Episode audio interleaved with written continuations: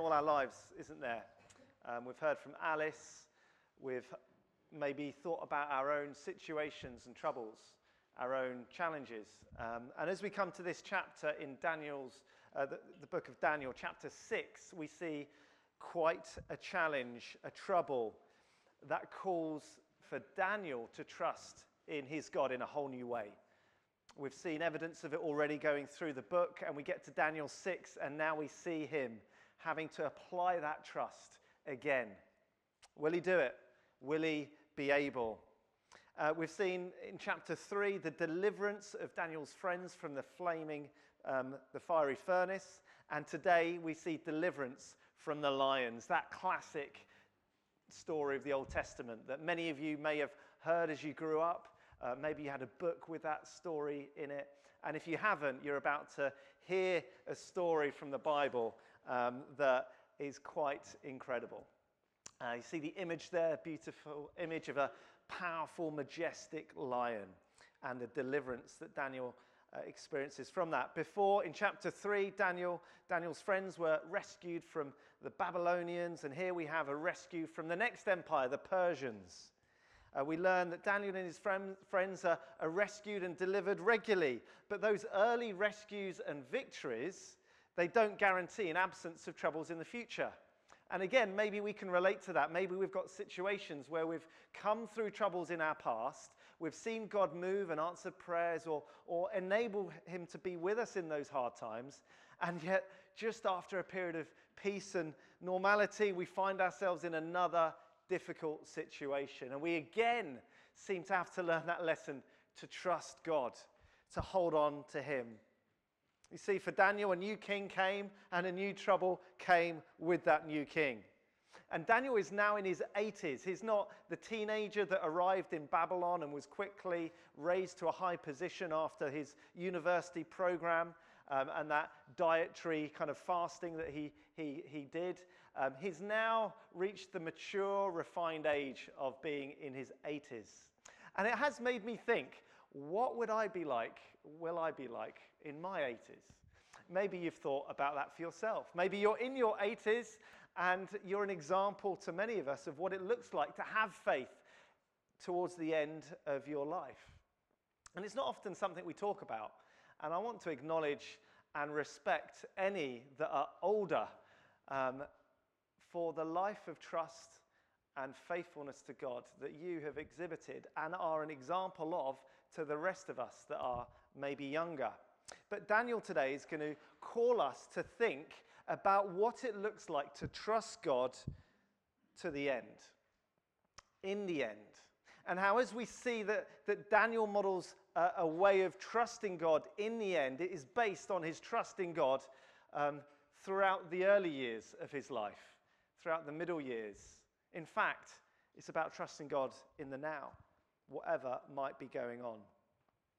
You see, a lot of it might be um, helpful as we consider maybe those that have passed away, maybe the loss of a loved one, loss of a, a father, a mother, a grandparent, a situation where we pause and reflect on the end of life for someone. And as a community, we're experiencing this at the moment as we reflect on the loss of a faithful member in Jean Adcock that we shared about recently. Um, by the way, as an aside, her funeral details are in the weekly email. Uh, do make sure you read that so that you know the plans. You are all very much welcome. But as we think about just Jean for a moment, a woman of faith, a woman who was marked by prayerfulness, marked by um, her godly character in her working life as a teacher, in her um, years in retirement as a member of the church and a part of her local community. Maybe a question we ask is how did she continue to have faith to the end? How did she do that? Because it would be great for those of us that are younger to learn from that and apply some of that and to honor her and see how God is calling us to live. I read a, a tweet recently and it said, um, Who is a spiritual leader or, or um, an individual that represents in your mind as one who made it to the end with faithfulness and integrity? Daniel does this. He is an individual we can look to who was faithful and had integrity, who was prayerful. And the response by someone that works for the Evangelical Alliance uh, said J.I. Packer, Eugene Peterson, and Gordon Fee. Also, John Stott, Queen Elizabeth, Amy Carmichael, and my dad. So said the tweet. Wow, that individual respected his dad along with a list of greats that some of you may have known. And actually, we so often rush past um, in our grieving of those that pass away how, how we process our emotions and feelings about the end of life. How prepared are we to meet our own individual end? Why do we not prepare more for that? Talk about it, think about it, and listen to what God says about it. And as we reflect on Daniel, we'll discover that it's not just about Daniel modeling this, this great faith that we somehow have to aspire to, this prayerfulness, this faithfulness, this bravery amidst the, the challenge of being thrown into the lion's den. What we discover that it's less about imitating Daniel in that, but more about following and trusting Daniel's God. And as we follow and trust Daniel's God, we too can experience rescue deliverance. Maybe not from the lions in a den, but maybe how our great Savior Jesus went into that lion's den for us and rose from it to conquer death, to conquer the fear that we need not have no more over the end of life, and instead live life now with trust. So, as we look at Daniel 6 together, we're going to see three things that I'll highlight now and come back to through the, through the message towards the end particularly, about how we can grow in trusting God in the now so that we will trust God in the end. Okay? Trusting God in the now so we trust God in the end, at the end. And we know that end is, is not the real end at all. In our working life, in our prayer life, and actually at the end of our life. How can we do that? Daniel chapter 6, I'm going to read from verse 1. And as we read this, um, we'll remember that the people of uh, Israel, the Jewish people, tribe of Judah, was, was overwhelmed by the Babylonians, taken into exile in Babylon. And since then, after many years, up to 70 years nearly, uh, the new empire that's come along is the, uh, the Medes and the Persians. Baby- Babylonians have been overwhelmed, and they are the new um, residing power. And Daniel, along with many other faithful Jews, are living there, seeking to live out their faith distinctly uh, in a way that was above reproach and to fulfill God's promises. And this is what we read in verse, uh, verse 1. It's on the screen. It pleased Darius to appoint 120 satraps to rule throughout the kingdom, with three chief ministers over them, one of whom was Daniel.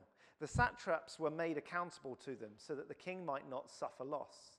Now, Daniel so distinguished himself among the chief ministers and the satraps by his exceptional qualities that the king planned to set him over the whole kingdom.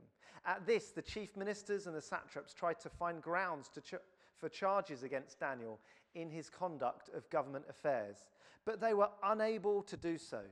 They could find no corruption in him because he was trustworthy and neither corrupt nor negligent.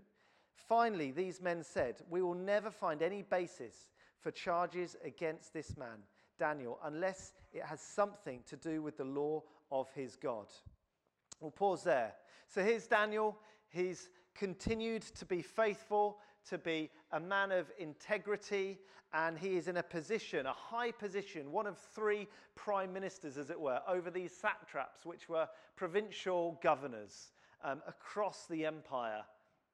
And his job was to look after at least 40 of them and to make sure that the taxes came in, make sure that there was law and order, and make sure that, that the kingdom had peace and would be prosperous. And he was seen to be, of the three, the most distinguished, the most excellent, the most capable. The king saw, it, saw that and wanted to honor that. He was also full of innocence and um, not sinless. We know that from scripture, but he was a great shining example of what it meant to be an elderly man refined in faith, mature and above reproach. You see, we might wonder why and how that was possible. And I, I think we discover that because um, comments are made about Daniel. And in chapter 5, verse 11, this is what we read um, as he is referred to. In 5 verse 11, it says, There is a man in your kingdom who is the spirit of the holy gods in him. In the time of your father, he was found to have insight and intelligence and wisdom like that of the gods. So here we find that they remember Daniel, and he comes in to interpret that writing on the wall that we discovered, um, heard about last week. So Daniel was known to have the spirits of the God in him. What were the spirits of, of the God? Well, it was the Holy Spirit of the living God, the God of Abraham, Isaac, and Jacob. He was so able and raised into this position because God was working through him. God's Spirit rested on him. He had had numerous promotions, he was honored, he was highly recognized. And it's in stark contrast to the kind of leaders that we often see today. Um, maybe you've come across that that kind of team recruitment um, philosophy of the three C's. You've got to find someone with character, with competence, and with good chemistry for your team. And, um, and that's kind of used as a bit of a, a, way of identifying who could contribute to your and, and, be recruited to add to your team of leaders or whatever it may be. Uh, the problem is in today's world that character isn't as high up in that order as it should be. It kind of is about competence or, or probably chemistry, in that if they get on with me and support my agenda, then they're on the team. Uh, and, and then if they're competent, okay, great. Character, well, we'll just have to cope. That's not the order and the message that we find here. Here we see Daniel is full of integrity, he's full of um, faithful character. He is honored for that. And the people around him cannot stand it. They want to do all they can to bring him down. And that's what we discover. We, we discover three um, problems that surface. And the first problem is the problem for the satraps, the other, um, not just the 120 other leaders, but also the, the other two key prime ministers. And the, the two others plot along with the other satraps, and, and they basically come up with a plan a plan to figure out how to bring down Daniel. He's favored, he's faithful, and they're jealous. They think he's flawless and they, they kind of look at him and they try and figure out how to bring him down. They cannot stand the way that Darius is looking at him with the honor he does. And so what happens? Verse 6. So these chief ministers and satraps went as a group to the king and said, May King Darius live forever. The royal ministers, prefects, satraps, advisors, and governors have all agreed that the king should issue an edict and enforce the decree that anyone who prays to any god or human being during the next 30 days, except to you, your majesty, shall be thrown into the lion's den. Now, Your Majesty, issue the decree and put it in writing so that it cannot be altered, in accordance with the law of the Medes and Persians, which cannot be repealed. So King Darius put the decree in writing. So here's the plan. Um, let's create a new law. Let's make sure it can't be repealed. And that new law will catch Daniel out. See, the problem the satraps had was that Daniel was so highly esteemed and he believed in that God that they couldn't stand.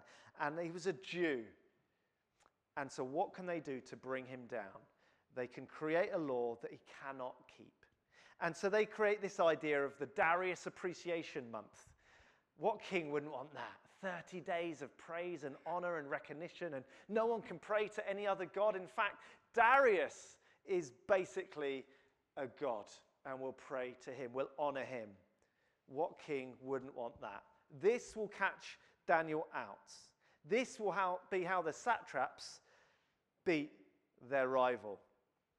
So they plot, they stream, and this time honored tradition of the, the law of the Medes and Persians cannot be overruled because it is in place to keep law and order. And as soon as you turn, do a U turn on one law, then what about all the others? There's been lots of U turns in the media as well, haven't there, recently? COP27, amongst many others we get things wrong, we make wrong decisions. And suddenly Darius discovers or later on in the story, Darius will discover that he has signed off a wrong decision, a law that he was tricked to agree to.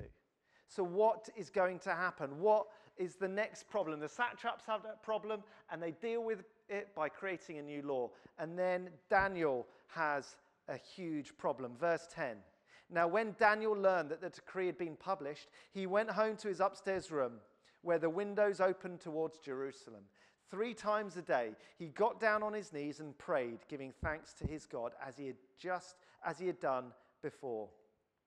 Then, as these men went as a group and found Daniel praying and asking God for help, so they went to the king and spoke to him about his royal decree. Did you not publish a decree that during the next 30 days, anyone who prays to any god or human being except you, your majesty, would be thrown into the lion's den? The king answered, The decree stands in accordance with the law of the Medes and Persians, which cannot be repealed. Then they said to the king, Daniel, who is one of the exiles from Judah, pays no attention to you, your majesty, or to the decree you put in writing. He still prays three times a day. When the king heard this, he was greatly distressed. He was determined to rescue Daniel and made every effort until sunset to save him. So now Daniel's got a problem, and that problem is how does he be a faithful prime minister? How does he keep uh, the laws of the land that he is to make sure that others keep if it goes against his faith, if it goes against his belief. He can't keep both the Persian law and the law of God. So, which one is going to be disobeyed and rejected? We know the answer. He will continue to obey the law of God. In fact, it's not a law, it's, it's more than a law. It's above the law. It's his relationship which, with God, which is met and experienced in that place of prayer.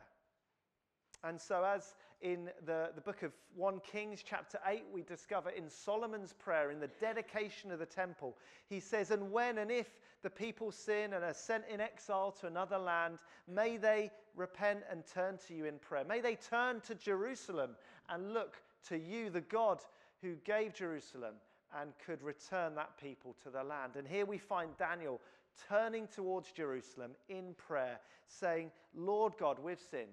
We've, we're in exile, but I appeal to you. And does he stop that when his life is in the hands of the king? When he may well be sent to the lion's den? He does not stop it. He continues to pray in spite of that pending penalty. Like David in the Psalms, who often talks about praying in the morning and in the afternoon and in the evening, Daniel is praying three times a day on his knees towards Jerusalem because the God who represents that city is the God that he turns to in his trouble. He doesn't stop, he continues to hope in the restoration to come. Do we have an immovable habit of prayer? If you're like me, the thing that goes when life gets busy is prayer. That's the thing that gets squeezed. For Daniel, it was the last thing that would go. He continued to pray. Sometimes we pray when we're in a crisis. That's when often we, we go to God. But quite clearly, Daniel was used to praying so rhythmically, so regularly, that he didn't just go to God in a crisis. It was his norm to pray. And so in the crisis, he didn't stop that norm. He, can, he continued to it. And yes, habits can degenerate into lifeless rituals and routines, but they serve such a great purpose. This is what Dale Ralph Davis, a Bible commentator, said um, about it. He said, Consistency assists courage, and discipline feeds faithfulness. In the crisis, Daniel's habit set him free to be faithful. What a testimony that would be that if in our crises, prayer was that habit that freed us to live out the crisis with faithfulness. To not shout and blame and argue with God, but to appeal to Him and seek His help, but thank Him and worship Him in that moment. So we have Daniel's problem. How does he resolve it? Prayer. And we have Darius's problem that surfaces next. What on earth is going to happen to his main leader? The guy that he has trusted in and developed and seen flourish and is his right hand man who is lined up to have that key position. And so he's distressed, he's determined, he does everything he can to rescue Daniel before sunset. But we know how the story goes. He can't, and so he ends up sending Daniel into the den. And we'll pick up the story in verse 16. So the king gave the order, and they brought Daniel and threw him into the lion's den. The king said to Daniel, May your God, whom you serve, continually rescue you. A stone was brought and placed over the mouth of the den, and the king sealed it with his own signet ring and the rings of, the, of his nobles, so that Daniel's situation might not be changed. Then the king returned to his palace and spent the night without eating and without any entertainment being brought him, and he could not sleep. What a problem. What is the solution? Well, actually, Darius can do nothing other than pray out to this God of the Jews, this pagan king crying out, hoping that somehow that God will, will, will rescue that faithful Jew called Daniel. It's, it's a plea for help. He's helpless. He's the great king of this Persian empire, and yet he is powerless. How does Daniel solve the problem? He prays and he trusts. What about the satraps? Well, they turn to self interest. What about you and me? Do we turn to money to solve our problems, to time, to finding help in whatever way we can through people? Or do we actually bring God in and say, Help me in my place of sin, of pain, of suffering, of despair, of needing rescue? We'll finish the story with verse 19. At the first light of dawn, the king got up and hurried to the lion's den. When he came near the den, he called to Daniel in an anguished voice Daniel, servant of the living God, has, you, has your God, whom you serve continually, been able to rescue you from the lions? It's a plea, it's desperate, it's a hope. Daniel answered, May the king live forever. My God sent his angel, and he shut the mouths of the lions. They have not hurt me, because I was found innocent in his sight, nor have I ever done any wrong before you, your majesty. The king was overjoyed and gave, gave orders to lift Daniel out of the den. And when Daniel was lifted from the den, no wound was found on him, because he had trusted his God.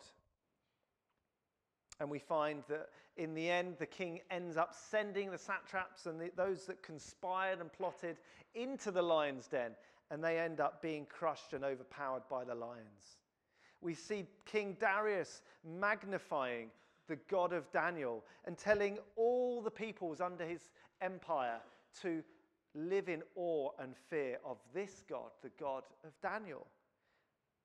And that if anyone worships or fears another God, um, that that is not to be the case, but instead that they should worship and follow the God who rescues, who saves, and is on an eternal throne. What a story!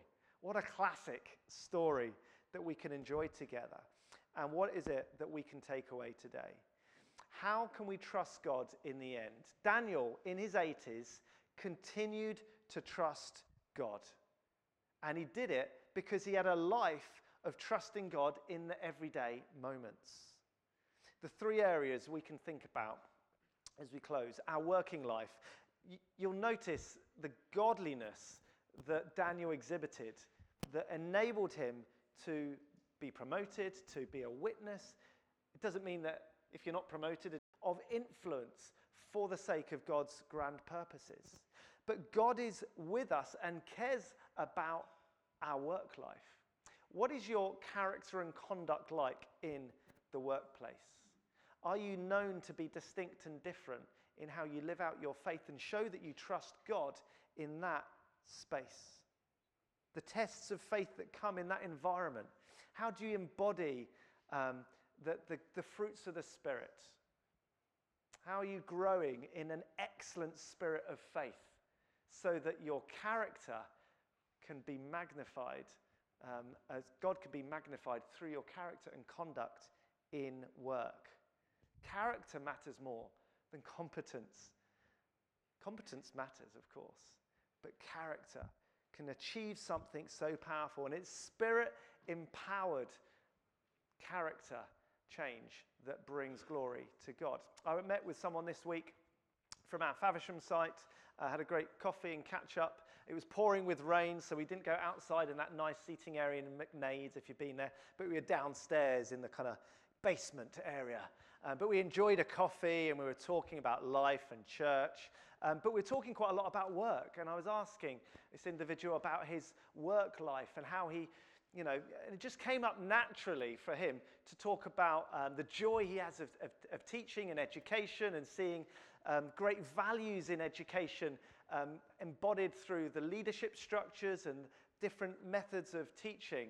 And then he said that the trust that he's working for, the organization he's working for, um, really is about money making. It's not really about the good of education, even though it's an education establishment, really, an organization.